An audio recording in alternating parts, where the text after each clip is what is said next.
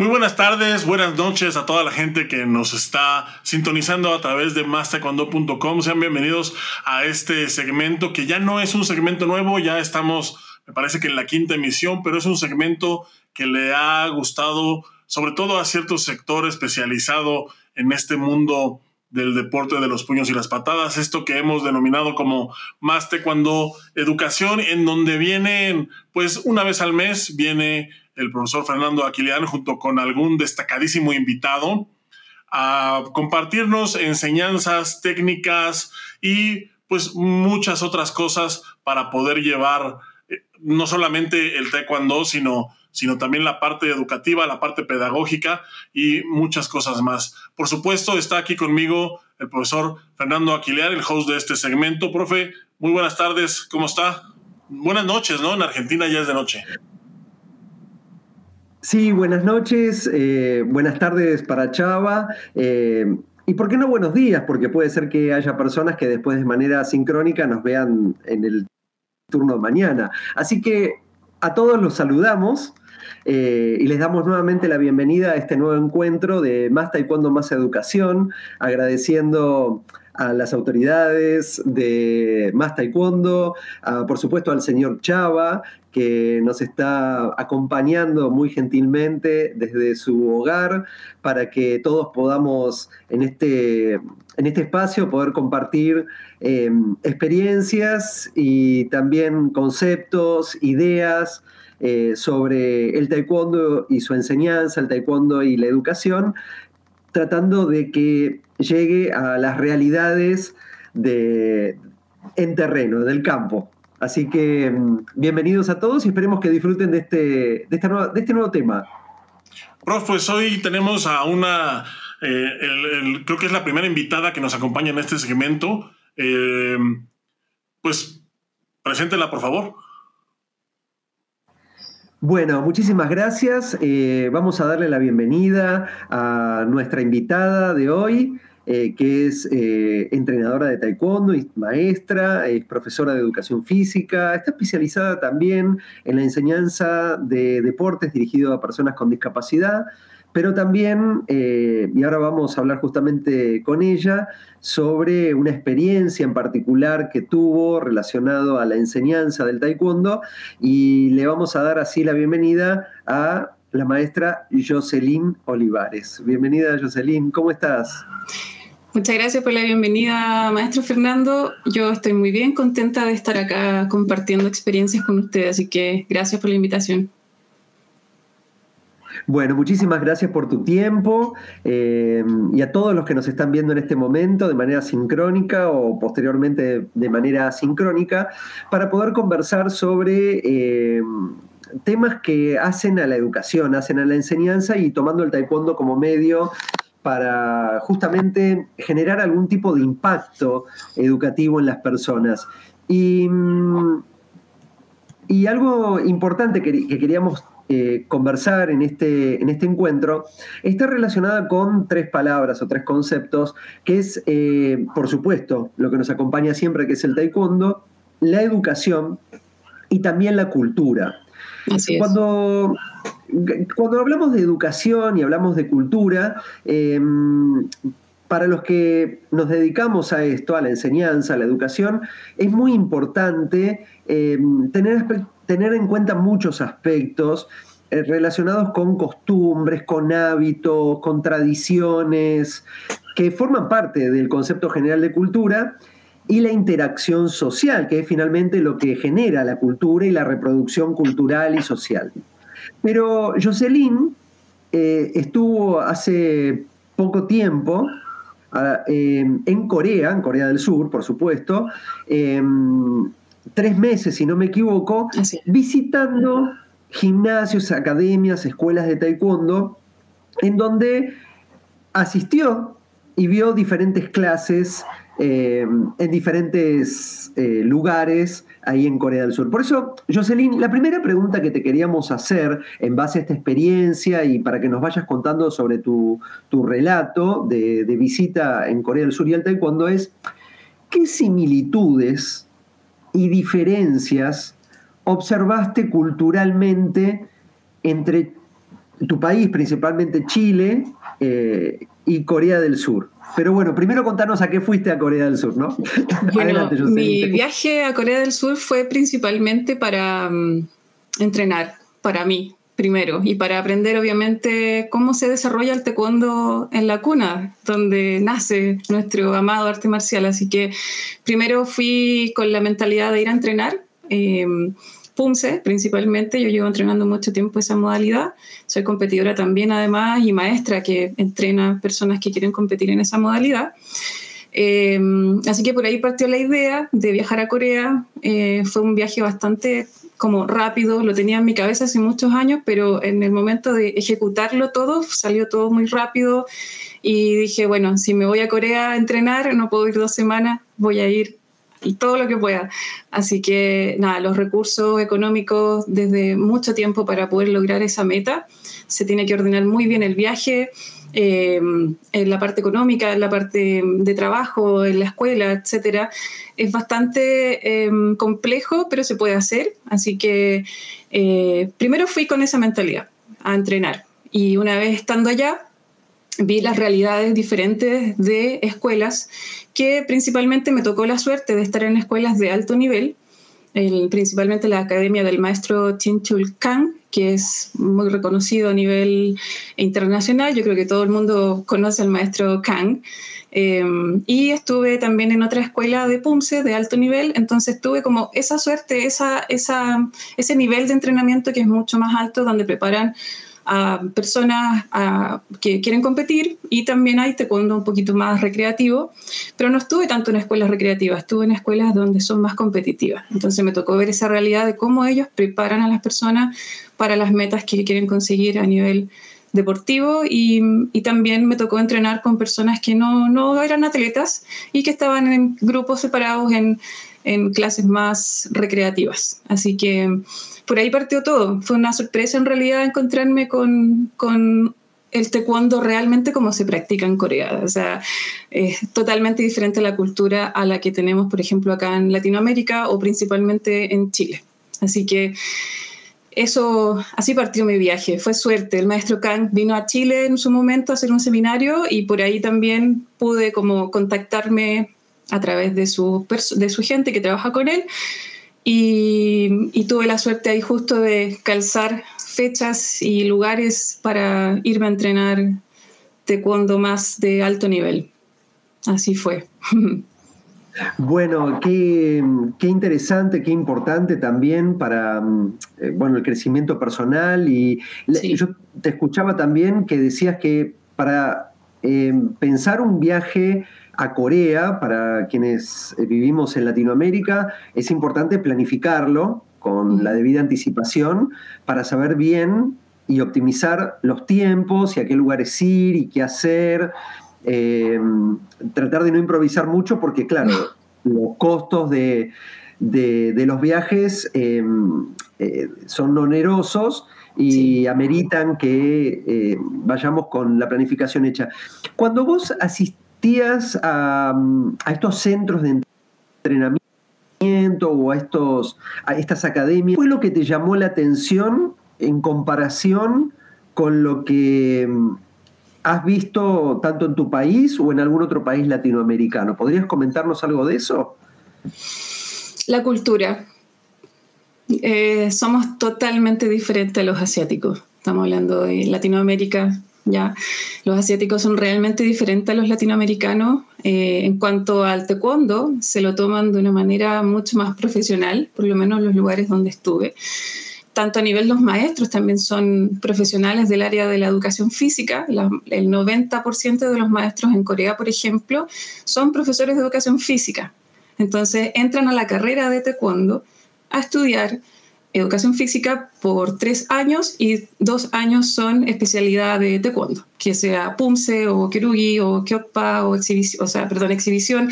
Esas tres áreas son las fuertes en Corea y se desarrollan todas, a menos que la escuela que donde se desarrolla la clase se especialice en una sola área, por ejemplo, Pumse, otras se especializan más en exhibición y así, pero los maestros en Corea tienen muchos requisitos previos que les exigen antes de abrir una academia de taekwondo desde antecedentes penales, desde el, dinero suficiente para tener una escuela acorde con todas las condiciones, digamos, de un centro de entrenamiento, eh, habilidad para trabajar con niños, para eso tienen que tener una carrera. Ya en Corea no, existe esto de, que alguien llega y abre unas clases y, y nadie lo fiscaliza. Tiene que cumplir con un montón de requerimientos legales antes de poder abrir. Y bueno, las diferencias, eso, es como que se toman el taekwondo un poquito más profesional, son más ordenados. En Chile o Latinoamérica somos un poquito más desordenados en esa parte, son mucho más puntuales en general, cumplen todo lo que dicen. Eh, eh, Latinoamérica no es así, no es tan así, somos más relajados, bastante más. Son más formales en general, tienen menos contacto físico. Eh, eso, eso como lo más que puede ser como más fuerte para un latino ir a Corea, el tema del contacto físico. Nosotros, no sé, nos saludamos de abrazo, beso, ellos todo es con una distancia. Em, em, bueno, eso principalmente respetan mucho a la gente mayor, a los niños. Esas, esas dos edades tienen una importancia relevante en la cultura coreana. Por ejemplo, a los niños se les cuida mucho en todo sentido, no hay contacto físico con los niños, un adulto no puede acercarse mucho a los niños cuando va a tratar con él, eh, no, no se tocan, eh, a los niños no, no, se acercan tanto a conversar a solas con un niño, entonces esa parte me sorprendió bastante en las clases de taekwondo, que los niños están súper eh, como en esa área como muy, muy cuidados, muy protegidos de, de cualquier cosa. Bueno, súper interesante lo que nos va relatando, eh, teniendo en cuenta que eh, hay una gran parte de la población de quienes dan clases de taekwondo que eh, no pueden ir a Corea, a ver, más que nada por cuestiones económicas, eh, familiares, por lo tanto, relatos como el tuyo, más allá de, la de, lo subjetivo que implica dar una opinión y contar y describir lo que uno vivió, es súper interesante también para, para poder articularlo con otras ideas y otros conceptos que los que estamos en el mundo de la educación eh, nos interesa también, y particularmente porque el taekwondo, a diferencia de otras actividades como pueden ser el fútbol, el básquet, el vóley, eh, no, estamos tan, eh, no se está tan pendiente del país de origen. ¿No es cierto? Los que juegan, los que son fanáticos del fútbol no van a Inglaterra a buscar más información o a querer entrenar con los ingleses, pero en el caso de las artes marciales o de los deportes de combate que tienen origen de arte marcial, sí hay interés en ir a ese país de origen por toda la filosofía eh, de lo que implica ¿no? el, origen de lo que uno está llevando a cabo. Em, una pregunta que yo te quería hacer estaba relacionada con eh, la cultura y la educación, por supuesto, y es, ¿cuál sería el enfoque pedagógico que pudiste eh, percibir en los entrenamientos o las clases que, pudiste observar? ¿Vos pudiste eh, darte cuenta o conceptualizar qué enfoque pedagógico es el que utilizan en lo que pudiste observar, ver?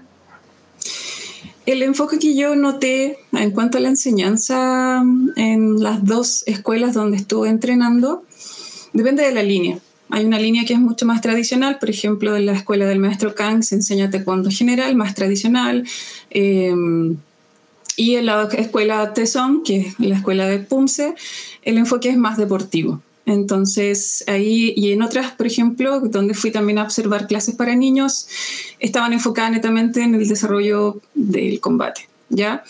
Y bueno, las clases para niños em, se busca principalmente que aprendan bastante bien la técnica de base, lo más básico, eh, de acuerdo al grado de cinturón, no, no, se les enseña, digamos, cosas avanzadas si todavía no tienen el tiempo necesario en el cinturón que tienen que cumplir, qué sé yo, no aprenden B si no saben hacer bien A. Yo creo que esa es una de las cosas más llamativas para mí em, en el orden que tienen en la metodología, digamos, de llevar a un practicante, niño, joven, adulto, a que consiga un mayor nivel técnico en el, en el, en el tiempo. Y bueno, el enfoque de estas escuelas que yo menciono era netamente eh, formar deportistas a futuro de alto nivel y o maestros que quieran entrar a estudiar taekwondo en la universidad. Ese es el enfoque que dan, que ofrecen, eh, digamos, los servicios que puede ofrecer una escuela de taekwondo ya, preparar maestros que, que, en el futuro van a entrar a la carrera de taekwondo y les ayudan a preparar su técnica para que puedan pasar los test en la universidad, que son test netamente técnicos de taekwondo, no físicos. Y bueno, eh, eso eran los enfoques, digamos, de las dos escuelas, es preparar deportistas, o de las tres escuelas que estuve mirando, deportistas más de alto nivel. Hay otras que son más recreativas, estuve en otra que no se enfocaba nada, absolutamente nada en la competencia y solamente era recrear los niños durante las tardes después de, la escuela. Depende del enfoque de cada maestro. Bien, qué interesante lo, que estás contando porque mm, eh, probablemente en nuestra región eh, los modelos pedagógicos eh, están muy relacionados también con los objetivos institucionales donde las escuelas de taekwondo se encuentran. Entonces, la posibilidad de elegir por parte de los instructores sobre cómo desearían ellos que sea los contenidos está muy, em, muy atado a las instituciones y en este caso eh, vos viste diferentes tipos de, enfoques en el momento de, pensar la enseñanza y la educación. Vos en un momento hablaste de recreación, de una, un enfoque creativo. En ese, en ese enfoque en particular, ¿qué pudiste observar como actividades, eh, tareas, propuestas. Eh, ¿Nos podrías relatar un poquito de eso? Los niños, bueno, la parte de escuela recreativa que yo miré, eh, a veces las escuelas más recreativas se dedican más a hacer juegos, ya no, no tanto taekwondo cuando están muy chiquititos. De hecho, mm, muchos de ellos no, no llevan su traje de taekwondo porque son escuelas más de juego, más que de taekwondo. ¿Ya? Entonces, eh, ese enfoque es solo jugar, jugar, jugar, jugar y se van a la casa, ¿ya? Entonces, por eso es como el extremo, son escuelas donde no se busca formar atletas y los padres eligen esas escuelas donde sus hijos van a, estar saludables físicamente y mentalmente. Ese es el objetivo principal, mantener la adherencia al deporte. ¿Ya? Y en otras se enfoca un poquito más, la, eh, digamos, en, en, la parte técnica, que a futuro va probablemente a tener un semillero eh, de deportistas para, para, Corea. ¿ya? Y bueno, los niños aprenden mucha etiqueta primero. Primero les enseñan eso, la etiqueta del taekwondo, el tema de, de seguir órdenes, de la atención. Eh, juegan también durante las clases, incluso en las academias que son un poco más competitivas o de alto nivel técnico, también tienen un espacio los niños para poder dibujar, para poder jugar, para poder expresarse como niños. Y eso me llamó mucho la atención porque mi pensamiento como eh, más, eh, digamos, occidental, me imaginaba que los niños en Corea, como estos videos que uno veía antes, que donde los niños casi que lloraban haciendo como muchos trabajos físicos muy fuertes y, y, estaba como esa noción, digamos, en mi cabeza de una clase para niños en Corea. Siempre me imaginaba que era muy fuerte, muy, muy heavy y, que no era para niños, principalmente que se trataba de los niños como adultos. Entonces me llamó mucho la atención y yo creo que este enfoque de la recreación dentro del taekwondo, independiente que sea para un enfoque más deportivo o recreativo, los maestros sí están preparados para hacerle clase a los niños porque han ido a la universidad y hablan mucho de que los niños son el futuro del taekwondo. Si no hay niños, no hay taekwondo. Entonces, en Corea principalmente en la, población de practicantes son niños, no son tanto adultos. Tú vas a Corea y las escuelas no tienen casi nada de adultos, incluso no tienen horario de adultos algunas, solo tienen horario de niños. Los adultos los dejan así como que, porque no hay mucha gente que quiere practicar ya la adultez, de cuando, a menos que haya ido a la universidad y ahí tengan algún taller vinculado a alguna carrera o la carrera específica pero los maestros sí están preparados para recibir niños y tienen muchos niños por clase. O sea, estamos hablando de, no sé, 30, 40 niños por clase y hacen 6, 7 clases diarias. O sea, todo el rato así, un grupo tras otro, divididos por edad, mucha cantidad. Y bueno, ahí entra mucho en juego el tema de la metodología, de cómo premiar al niño para que se mantenga en el tiempo. Eh, sí, claro. Ese, yo creo que es un gran desafío. Exacto. Y creo que ese es un gran desafío para todos, ¿no? De cómo, eh, cómo pensar en estrategias para que sostener a ese sujeto eh, durante el tiempo. Algo que me llamó la atención fue cuando comentaste recién de que percibiste pocos adultos eh, en las escuelas, en las academias de taekwondo. Eh, ¿Vos crees que es por falta de, interés por parte de las escuelas de taekwondo en querer captar adultos o por una cuestión cultural ya de que el adulto no elegiría el taekwondo, sino que elegiría otro tipo de actividades? Yo creo que va por ahí. Yo creo que va por ahí como que el adulto ya la adultez elige otros deportes, pero en cuanto a, digamos, las familias eligen mucho las academias de taekwondo por lo que entrega el taekwondo como valor, digamos, intrínseco para desarrollar ciudadanos más ordenados, que siguen instrucciones, que son respetuosos con el, el resto, con la comunidad, como que por ahí va el enfoque del desarrollo de los niños. Entonces, también yo creo que Corea por lo que he hablado con otros maestros coreanos, se enfocó más en el desarrollo del taekwondo para niños porque se estaban perdiendo los niños porque el enfoque antes era muy duro, muy para adultos, muy competitivo. Entonces se dieron cuenta que la estaban, digamos, embarrando y dijeron, estamos perdiendo, eh, digamos, eh, el negocio, se puede decir así, porque las academias allá eh, viven del de, alumnado infantil, no del adulto. ¿ya? Y hay otras que sí tienen jóvenes que son jóvenes que van al colegio todavía, que van a la escuela, que tienen 15, 17 años, y ya después cuando entran a la, universidad, ahí ya el adulto se pone más adulto y tiene actividades y ya no sé si entrena tanto porque le queda menos tiempo. Yo creo que por eso también, porque trabajan más que nosotros. Ellos están más tiempo trabajando, entonces se pierden un poco ahí, yo creo, con el tema del deporte y muy pocos siguen haciendo deporte. Y, y adultos que quieran entrenarte, ¿cuándo tienen que buscar? Con así, pero buscar una aguja en el pajar para encontrar una academia que los reciba, porque yo entrené en escuelas donde habían señoras de 70, 80 años, personas de 50 años, y entrenaban con jóvenes de 15, 17 en una clase común, recreativa, taekwondo general. Esto en la academia del maestro Kang se da mucho. Hay un grupo de atletas que hace PUMSE y otro grupo que aprende taekwondo y que son personas mayores. Estamos hablando mayores, mayores, personas que ya sobrepasan los 70 años o los 60 años y, y parten desde cinturón blanco. Y eso es muy bonito ver, porque son pocas las escuelas que reciben adultos y los rechazan al adulto. Le dicen, no, no, no, yo solo entreno gente, niños y, y personas jóvenes, porque obviamente está de por medio el tema de la competencia, me imagino. Ya yo creo que va por ahí también. Depende del enfoque de clase que se dé en cada horario. Cada horario tiene un enfoque diferente. Wow, sabes que eh, me surgen muchísimos, muchísimas preguntas y también me intento responder.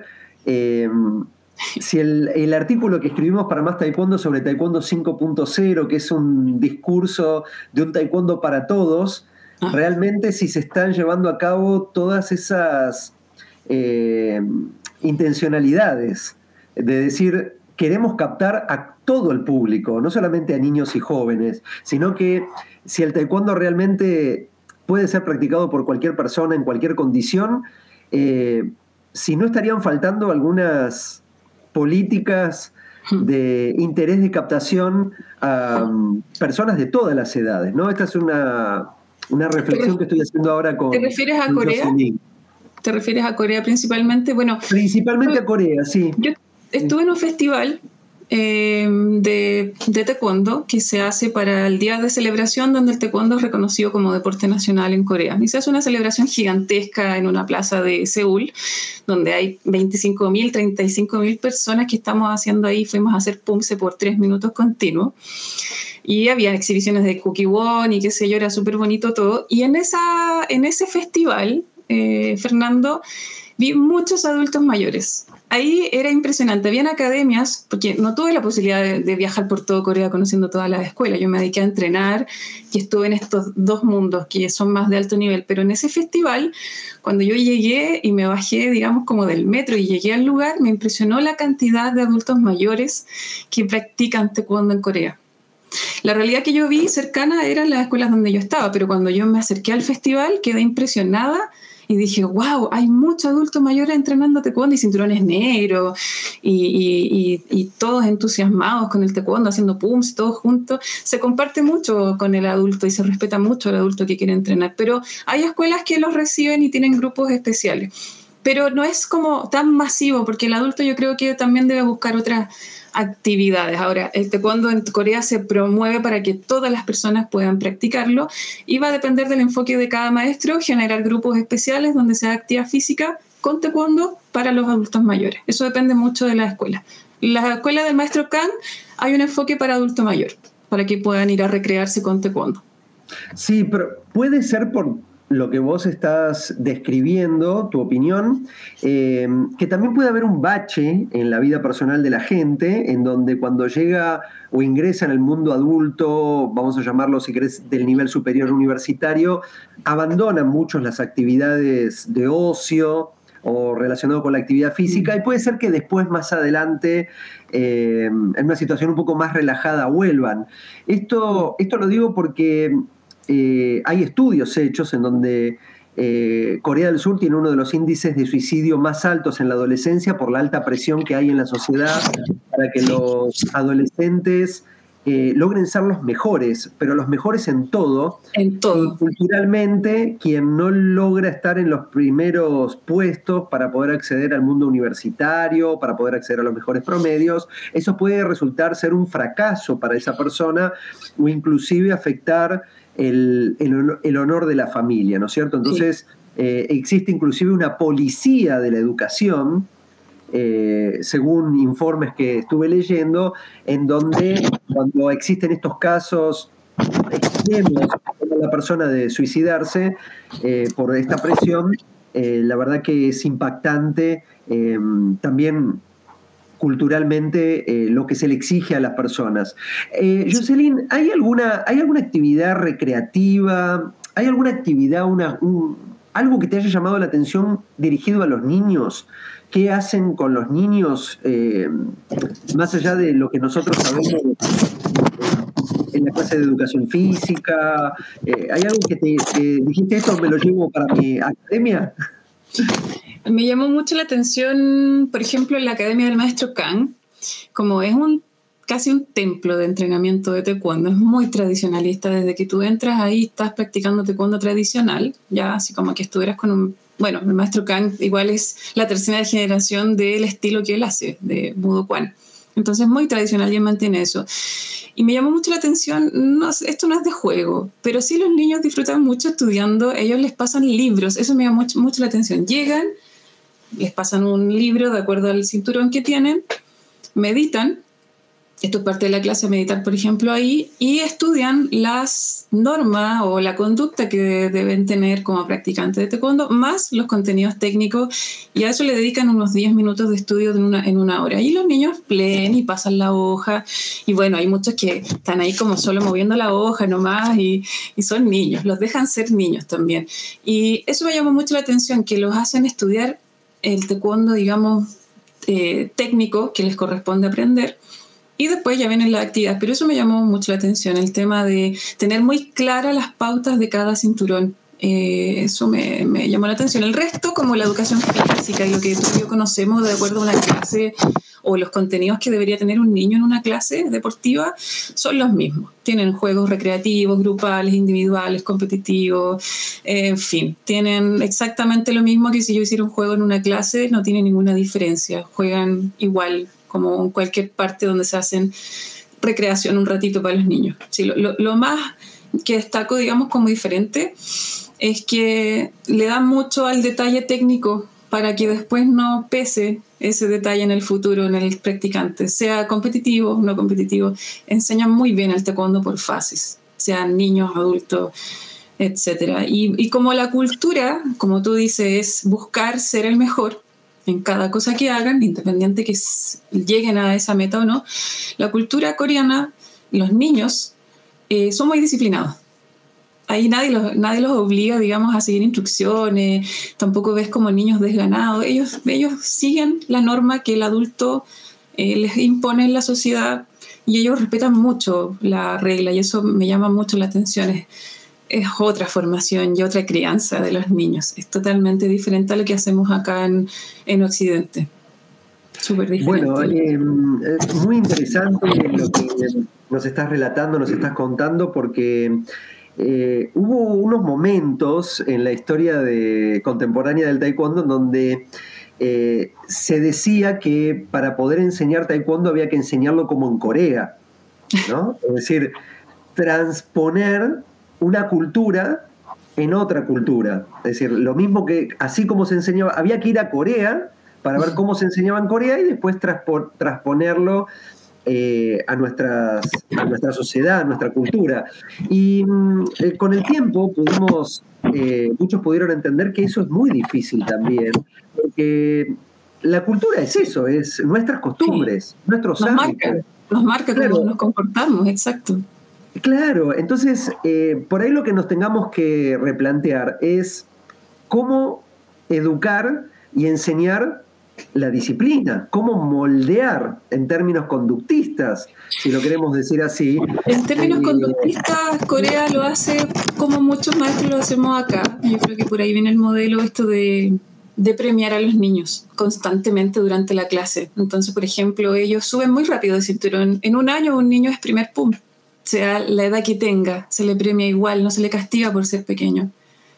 Sea que tenga la técnica que tenga, hay niños que no tienen la técnica de un primer pum, de un cinturón negro de niño, pero se les premia por la asistencia, por seguir instrucciones, por seguir la etiqueta, por, por, respetar al profesor, por responder eh, a todas las solicitudes que el maestro hace en la clase. Y ellos, los niños son felices eh, cumpliendo, digamos, esta, disciplina porque saben que les van a dar un sticker, por ejemplo. Claro, claro. Es el, es el, es el modelo McDonald's.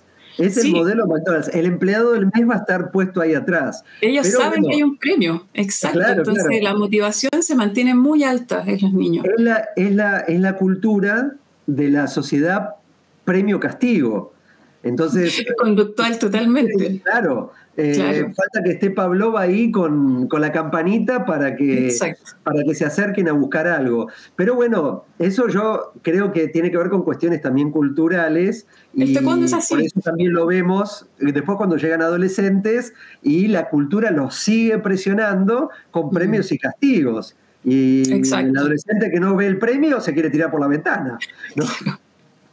Claro, sí, la, exigencia cultural, el exitismo es demasiado alta. Los jóvenes allá, tú los ves y sí están muy estresados por cumplir una meta. Tan, no, no son, digamos, chicos tan, tan felices. Eso a uno como occidental o como latinoamericana te choca esa realidad, verla un poquito, porque para ellos es normal. Es, es a uno la que le incomoda un poco esa forma de tomarse la vida tan, tan exigente y, y, y tú ves como que en general la gente no disfruta mucho la vida. No disfruta tanto reírse, pasarlo bien. Claro, ser más humanos, ¿no? sí. O sea, sí lo hacen a su modo, pero, pero bueno, hay muchos también coreanos que se van de Corea porque ese sistema es demasiado estresante y terminan dejando su país para venirse a Occidente y vivir una vida un poquito más relajada. Eh, probablemente, probablemente, y sin querer irnos del tema, esto que estás comentando ya está más relacionado con eh, eh, preguntarnos y responder cuestiones relacionadas con la filosofía de la vida, ¿no? ¿Qué, es, ser feliz? ¿Qué es estar alegre? ¿Qué es vivir bien? ¿no? Y eso probablemente lo podamos responder cada uno de nuestra cultura, que cada uno lo va a responder y va a decir, yo soy feliz estando así de esta manera. Y por ahí nosotros del otro lado del mundo lo vemos diferente. ¿Cuántas veces por semana, Jocelyn, em, eh, practican los chicos taekwondo? ¿Cuántas veces por semana van a esas prácticas? De lunes a viernes, por lo menos, todos los días. Por eso suben muy rápido de cinturón y tienen todo este sistema de premios, sticker, y van juntando esa cantidad para ir subiendo de cinta y cumpliendo con sus grados, digamos, técnicos, tienen que saber mucho PUMSE si quieren pasar el cinturón. Pero bueno, ellos entrenan de lunes a viernes una hora. Una hora. ¿Y cuál es la edad más baja, los más pequeños que viste practicando? Mm, seis años, cinco, seis años, no más pequeños. No reciben más pequeños. Puede que haya hayan otras escuelas que reciban bebés de tres, cuatro años, pero de los cinco para arriba ya aceptan los niños en las clases y los dividen de cinco a a 8 me parece, y de 9 un poquito más, y así cada escuela tiene sus divisiones. Y entrenan una hora todos los días. Y en las escuelas que son más competitivas, hay niños chiquititos de 9, 10 años que como muestran un talento un poquito mayor, los meten en clases que duran dos horas, por ejemplo. ¿Ya? Pero el trato que tienen igual, uno cree que va a ser un trato igual que el adulto, la misma así, exigencia y, no, el, trato es muy amable con ellos y como te dije al principio, se les cuida mucho en ese sentido, pero tú ves niños hasta a veces a las 8 o 9 de la noche entrenando y los papás están ahí, tienen al niño todo el día eh, eh,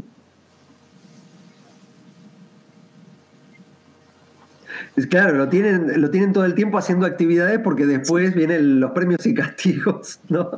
Y hay que prepararlo, se este, supone, para la sociedad que tiene un estándar muy alto. No sé si se congeló la imagen. Yo te sigo escuchando.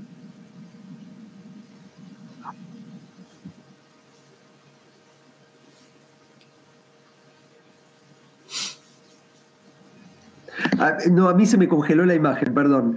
Em, ¿Me escuchas? Me pareció que por lo que venías, lo que venías eh, comentándonos sobre eh, lo que se le enseñan a los niños, eh, estaba coherentemente relacionado con la evaluación, con los exámenes. ¿no? ¿Qué, ¿Qué relación vos ves entre lo que se enseña y lo que finalmente se evalúa? Está relacionado directamente. Ellos no hacen otra cosa que no sea, digamos, aprender lo que les toca en el grado que, van. No, no, no hay mucho desenfoque en eso. O sea, eh, ¿me escuchas? ¿Sí? Parece que se va, se va la transmisión. Bueno, ahí me dices cuando vuelvo.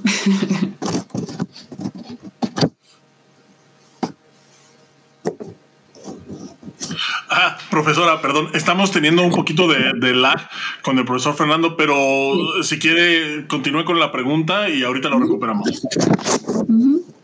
Bueno, lo que estaba contestando recién al maestro Fernando era esto de que tiene, las evaluaciones sí tienen, tienen directamente relación a lo que entrenan en la clase. No, no, no hay un desenfoque en ese sentido, no es como un popurrí de contenido y después le hacen un examen nada que ver.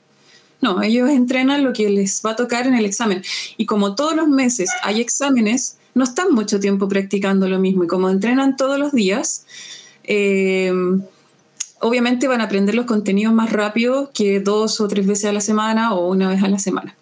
¿Ya? Así que en ese sentido, sí tienen la, la metodología de evaluación, digamos, examen, tiene directa relación a, la clase que ellos desarrollan diariamente. Entonces, los niños se mantienen siempre como motivados a avanzar de cinturón y no se les desenfoca de eso. Pero es por un tema de que entrenan todos los días. Entonces acá, por ejemplo, en Occidente, no todas las escuelas hacemos clase de niños todos los días. Hay otras que sí, que tienen esa, esa posibilidad de tener más horarios en un centro, qué sé yo, pero es, menos común que los niños acá entrenen de lunes a viernes. Normalmente los niños, em, no sé, por ejemplo en Chile entrenan tres veces a la semana, dos veces a la semana, algunos solamente pueden una vez porque también tienen otras actividades deportivas escolares o actividades, eh, digamos, educativas que les topan les colapsan un poco el tiempo para poder entrenar. Pero bueno, en Corea los niños están bastante ocupados haciendo taekwondo, más otras cosas que tienen que ver con la música, la cultura, eh, etcétera. Entonces, están siempre hasta muy tarde realizando sus actividades en algunas academias y en otras se van temprano. Ya a las 6 de la tarde ellos se van a sus casas con sus familias a, a, descansar. Va a depender mucho del enfoque eh, de la escuela con los niños. Hay escuelas más competitivas que los entrenan hasta más, más horas, qué sé yo, y más cantidad de tiempo en la clase. Va a depender mucho de la edad y el enfoque. Ahí contesté un poquito la pregunta mientras maestro Fernando se volvía. ya contesté la pregunta. Pero sí, tiene mucha relación con el contenido que pasan y el examen. No, no se salen de ahí. Entonces el niño se mantiene como ahí constantemente entrenando todos los días. Eh, eh, sí, es interesante lo que contás en relación al contenido y a la evaluación, porque en nuestros debates eh, colegas sobre eh, cómo, qué se enseña y qué se evalúa, mm, es conflictivo en estas épocas de alto deportivismo, ¿no? es decir, preparo a muchos niños para competir, pero después los evalúo mm. de manera a través de los contenidos del arte marcial. Entonces ahí es como que la didáctica te dice es incoherente, enseñás una cosa durante la mayor parte del año que después evaluás con otra cosa que no estaría planteado dentro de tu currículum, Correcto, acá está más enfocado eh, a la parte lamentablemente competitiva de muy temprana edad y los niños pierden mucho contenido por aprender del taekwondo que les podría servir para su desarrollo normal pero nada, yo creo que falta un poquito más de, mm, eh, digamos, conocer a los maestros o maestras, que, meterse más en el mundo de lo que es enseñarte cuando a nivel global y no solamente un área, de, un área competitiva, a menos que mi escuela se dedique solo, por ejemplo, a hacer punce. Entonces, toda la gente que yo recibo ya viene con un nivel de conocimiento más avanzado, eh, donde no le voy a enseñar punce, sino que él viene ya directamente a buscar rendimiento.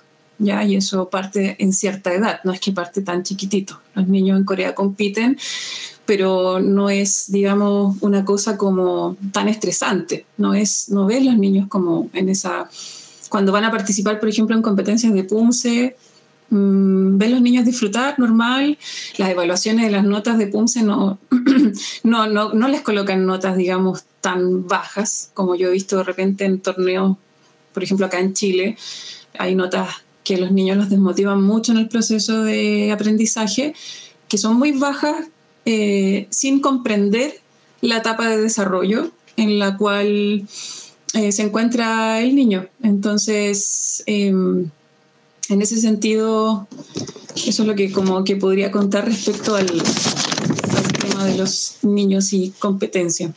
Parece que el maestro se le cae la, se le va la señal. Quedamos los dos. se le va la señal. Profesora, hay una cosa que, bueno, que de hecho platicamos mucho aquí con el profesor Fernando, lo, mencionó ahorita de eh, la, competitividad. Eh, hemos estado viendo recientemente, pues que ya hay, bueno, hubo hace un año, tiene casi exactamente un año que hubo un campeonato panamericano infantil, ya oficial. Eh, está, bueno, me parece que una de las categorías con más auge en el mundo es la categoría de cadetes que ya, pues, que por cierto es el mundial este fin de semana. Mm, eh, sí. ¿Qué opina usted eh, respecto a este tipo de, de bueno, a, la alta competencia en este tipo de categorías y en, relación con lo que vio, con lo, con lo que nos ha estado comentando de lo que vio allá en Corea? Em, ¿Qué opino respecto a, a esta, digamos, explosión de competitividad en los niños? Más, más en los niños que los, más los maestros que tienen su escuela.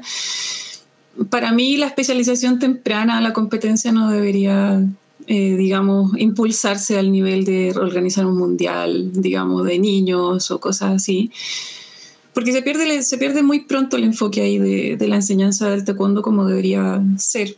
Yo creo fielmente en que hay etapas del desarrollo en donde Mm, los niños deberían ser un poquito más eh, protegidos a nivel físico y mental en cuanto a la presión, porque competir, claro, se ve bonito de afuera, pero pararse ahí es bastante estresante para cualquier persona de cualquier edad, imagínate un niño. Entonces yo creo que impulsar las competencias a muy temprana edad y que falte más recreación, no sé si estoy tan de acuerdo con eso. Llevo muchos años trabajando con niños y cuando uno los mete muy chiquititos en la parte competitiva, independiente que el reglamento esté adaptado a, por ejemplo, no tener como puntos en los preinfantiles, igual los niños sufren un, estrés de por medio y, muchas veces las familias son las que tienen las expectativas más altas en, el juego.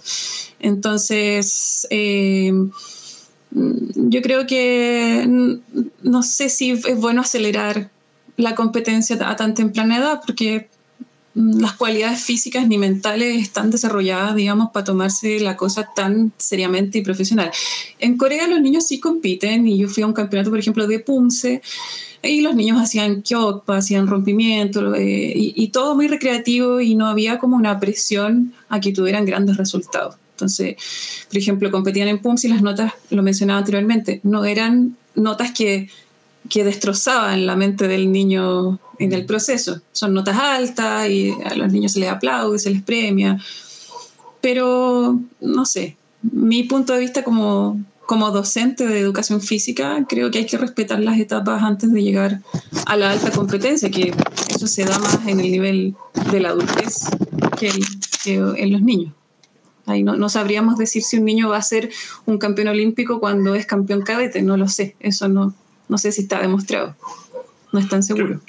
¿Cree, que se deba, por ejemplo, eh, porque me llama, o sea, a mí me llama mucho la atención que eh, nos esté contando usted así eh, cómo se trabaja en Corea con los niños, cómo es como todo cero estrés y todo este como muy recreativo. O sea, hay, hay, un nivel de exigencia, sí, depende de la escuela. Yo como apoderada puedo elegir dónde quiero meter a aprender taekwondo a mi hijo, si quiero que tenga un enfoque deportivo o quiero un enfoque solo de formación. Ok. Más recreativo, eso depende mucho. Y, y, pero el trato hacia los niños, yo no me, yo no me, nunca vi un maltrato de exigencia de por qué un niño pateaba mal, por ejemplo, o por qué no rendía muy bien en esa clase. No había un llamado a atención de maltrato psicológico. No ves al maestro estresado porque el niño todavía no patea alto. Entonces no hay esa energía, el niño no recibe esa energía. Yo creo que es lo que más me, llamó la atención ahí.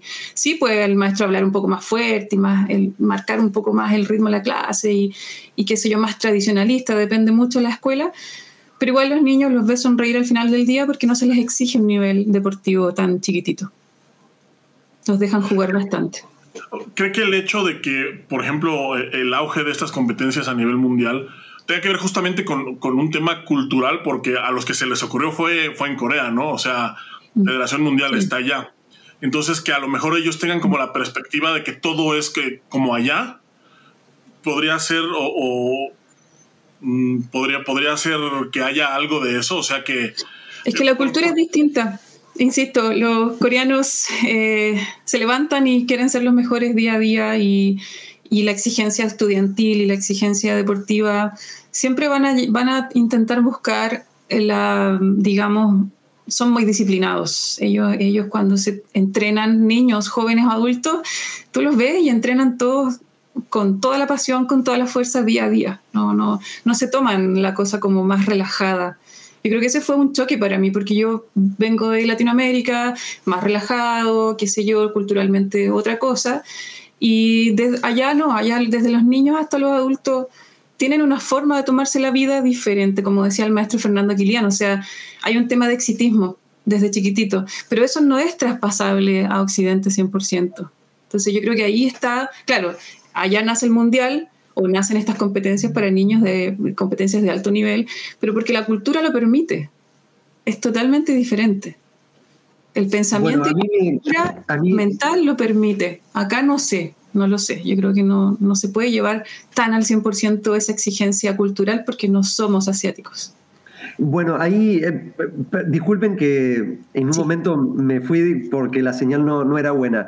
Em, esto último que decía Jocelyn, y si, y si a ustedes les parece, para poder ir haciendo el corolario de, este encuentro mensual, em, en relación a lo que decía Jocelyn y lo que decía Chava, ya hay organizaciones no gubernamentales que defienden los derechos del niño, como por ejemplo eh, UNICEF, o Save the Children, que son organizaciones que se dedican especialmente para proteger a los derechos del niño, han ya lanzado documentos eh, a nivel mundial donde mm, intentan eh, poner estos temas en debate, pero también toman un posicionamiento. Y el posicionamiento que toman estas entidades es que los niños tienen derechos, los derechos universales del niño. Y más allá de cuestiones culturales, dicen estos documentos, los derechos del niño son para todo el mundo, no para algunas culturas sí. Exacto, transversal. Los derechos universales del ser humano no son para algunos países sí y otros no son para todos. No debería haber esclavos en ninguna parte del mundo, por más que alguno diga, bueno, acá culturalmente hay esclavos. No, no debería haber y así debería eh, cumplirse esa norma. Entonces, em, no todo lo que hacen en otros países está bien, no todo lo que, no todo lo bueno, todo, todo lo malo que copiar. los niños tienen sus derechos, hay que Em, estar atentos a cuáles son los derechos del niño y cuáles son los derechos del niño en el deporte. Y todo aquel que ejerce la docencia en el deporte debería conocerlos para tratar de acompañarlos en su crecimiento, maduración y desarrollo. Entonces, em, está bueno, ponemos a disposición de todos los que nos están viendo en este momento, si quieren tomar contacto con estos documentos de UNICEF y de Save the Children, eh, que inclusive en sus documentos le llaman la atención a algunos países donde claramente hacen em, estos atajos para preparar a niños como si fuesen adultos en miniatura. Pero bueno, eh, bienvenido sea el debate, bienvenido sea la discusión, eh, siempre y cuando la ética y la moral nos acompañe en cada una de nuestras acciones. Así que bueno, eh, Jocelyn, no sé si quieres comentar algo más como cierre, te damos los, los últimos segundos. De nuestra parte, creo que Chava y yo estamos satisfechos con este encuentro mensual. Bueno, quisiera aportar como docente del taekwondo que llevo años acá, como bueno, muchas personas que a lo mejor nos están escuchando, yo, yo aportaría, incorporaría un poquito más en nuestro trabajo como docente, más juego, más actividades de desarrollo, digamos, lúdica, para mejorar la autoestima del niño, eh, más goce, más goce del, deporte, más adherencia con el taekwondo, menos, más entretención, menos, menos competencia tan temprana, porque eso disminuye mucho el interés en el tiempo, los niños los cansa. Eh, porque competir requiere un sacrificio y aguantar la presión de los adultos, hablando de los derechos del niño. Entonces, eh, creo que falta un poquito más de, digamos, meterse en el, en el desarrollo, estudiar un poquito más el desarrollo del niño, eh, los maestros, estudiar un poco más relacionado al trabajo que van a hacer y no tratar a los niños como adultos. hacer un trabajo técnico bien correcto está súper bien, pero uno puede meter actividades más lúdicas de goce dentro de una hora de clase, no, no cuesta nada, para mantener a este niño que después va a ser un adolescente sano y un adulto sano, que eso es la principal misión, digamos, del deporte. Lo competitivo es mínimo. Eh, bueno, más diversidad de contenidos en la clase, no solamente un contenido, no. Yo, yo creo que los niños tienen derecho a, a practicar un taekwondo más diverso, no solamente las modalidades competitivas, tienen derecho a aprender de todo un poquito. Nada, opino que deberíamos tener, no sé, como maestros, si trabajamos con niños, menos especialización temprana eh, para disminuir la, deserción deportiva eh, en la infancia y la adolescencia, que se da muchísimo por la presión del adulto, por la competencia temprana.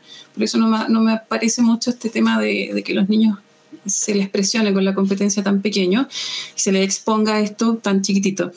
Y nada, los maestros y maestras recomendar siempre estudiar, acercarse más a las ciencias pedagógicas, a las ciencias del entrenamiento en niños, jóvenes y adultos, estudiar un poquito más. Yo creo que eso es muy importante como docente. Eh, no importa que no, no, a lo mejor no tengamos un título universitario, pero sí el interés de querer entender con el tipo de persona que estamos trabajando. Eh, estar técnicamente nosotros mismos preparados constantemente porque los alumnos copian un modelo. Eso también es importante. Em, mantenerse siempre, digamos, activos como maestros para poder enseñar bien metodológicamente con nuestros conocimientos de técnica, pero también mostrar nosotros somos un modelo a seguir para muchos niños y, y jóvenes. Y nada, estudiar ahí el desarrollo motor para no saltarse las fases de las personas y disfruten mucho más el tiempo. Muchísimas gracias, Jocelyn, por tu participación en este encuentro mensual de Más Taekwondo, Más Educación. Eh, agradecemos tu tiempo. Eh, gracias por contarnos tu experiencia. Estamos muy satisfechos. Eh, de mi parte, Chava, muchísimas gracias también por tu tiempo, por acompañarnos mes a mes. Em, y esperamos que a la gente que nos haya escuchado en vivo o de manera sincrónica em, pueda, como nosotros, pensar, reflexionar, analizar em, ¿qué, hacemos, eh, dónde estamos, hacia dónde queremos ir con la enseñanza y la educación, tomando el taekwondo como medio y que finalmente genere impacto en, las personas, ¿no es cierto? Exacto. Así que muchísimas gracias, Jocelyn. Chava. Gracias. No sé si quieres comentar algo o si no, ya cerramos. No, prof, yo estoy encantado. Muchas gracias por, por dejarme estar, profesor, profesora. Este, un placer tenerla. Gracias por la invitación. Muchas gracias, Jocelyn y Chava. Muy amable. Gracias, Claudio y Amas Taekwondo. Muchas gracias, Amas Taekwondo, también por la invitación. Gracias, Chava. Gracias, maestro Fernando, por esta instancia de compartir experiencia. Así que encantada de poder aportar con un granito de arena a lo mejor a personas que necesitan escuchar esto. Gracias. Gracias, hasta luego y muchas gracias a toda la gente que estuvo con nosotros conectadas. Voy a leer un par de comentarios. Saludos a a Kido WT, a Claudio Aranda, María José Torres, Karen Cancino, Caro, Caro Mejía, Michael Rivera, Roberto Carlos, Diego Antonio Guzmán, Rodrigo Ríos, Ignia Eris, Damián Falieres, Falieres, eh, sí, espero lo estoy leyendo bien. Damián Falieres, muchísimas gracias a todos los que estuvieron aquí eh, comentando. Hay un montón de comentarios ahí, echándole porras, maestra. Felicidades. Este, agradezco a todos, especialmente pues, a ustedes dos profesores. Gracias por, por traernos eh, su experiencia y su sabiduría aquí a las pantallas de Más Taekwondo, porque es algo que pues, disfrutamos mucho y además aprendemos un montón. Muchísimas gracias a toda la gente. Recuerden que esto queda grabado y próximamente lo disfrutarán en formato también de podcast. Hasta pronto. Muchas gracias. Un abrazo para todos a la distancia. Que estén muy bien. Gracias por todo. Chao.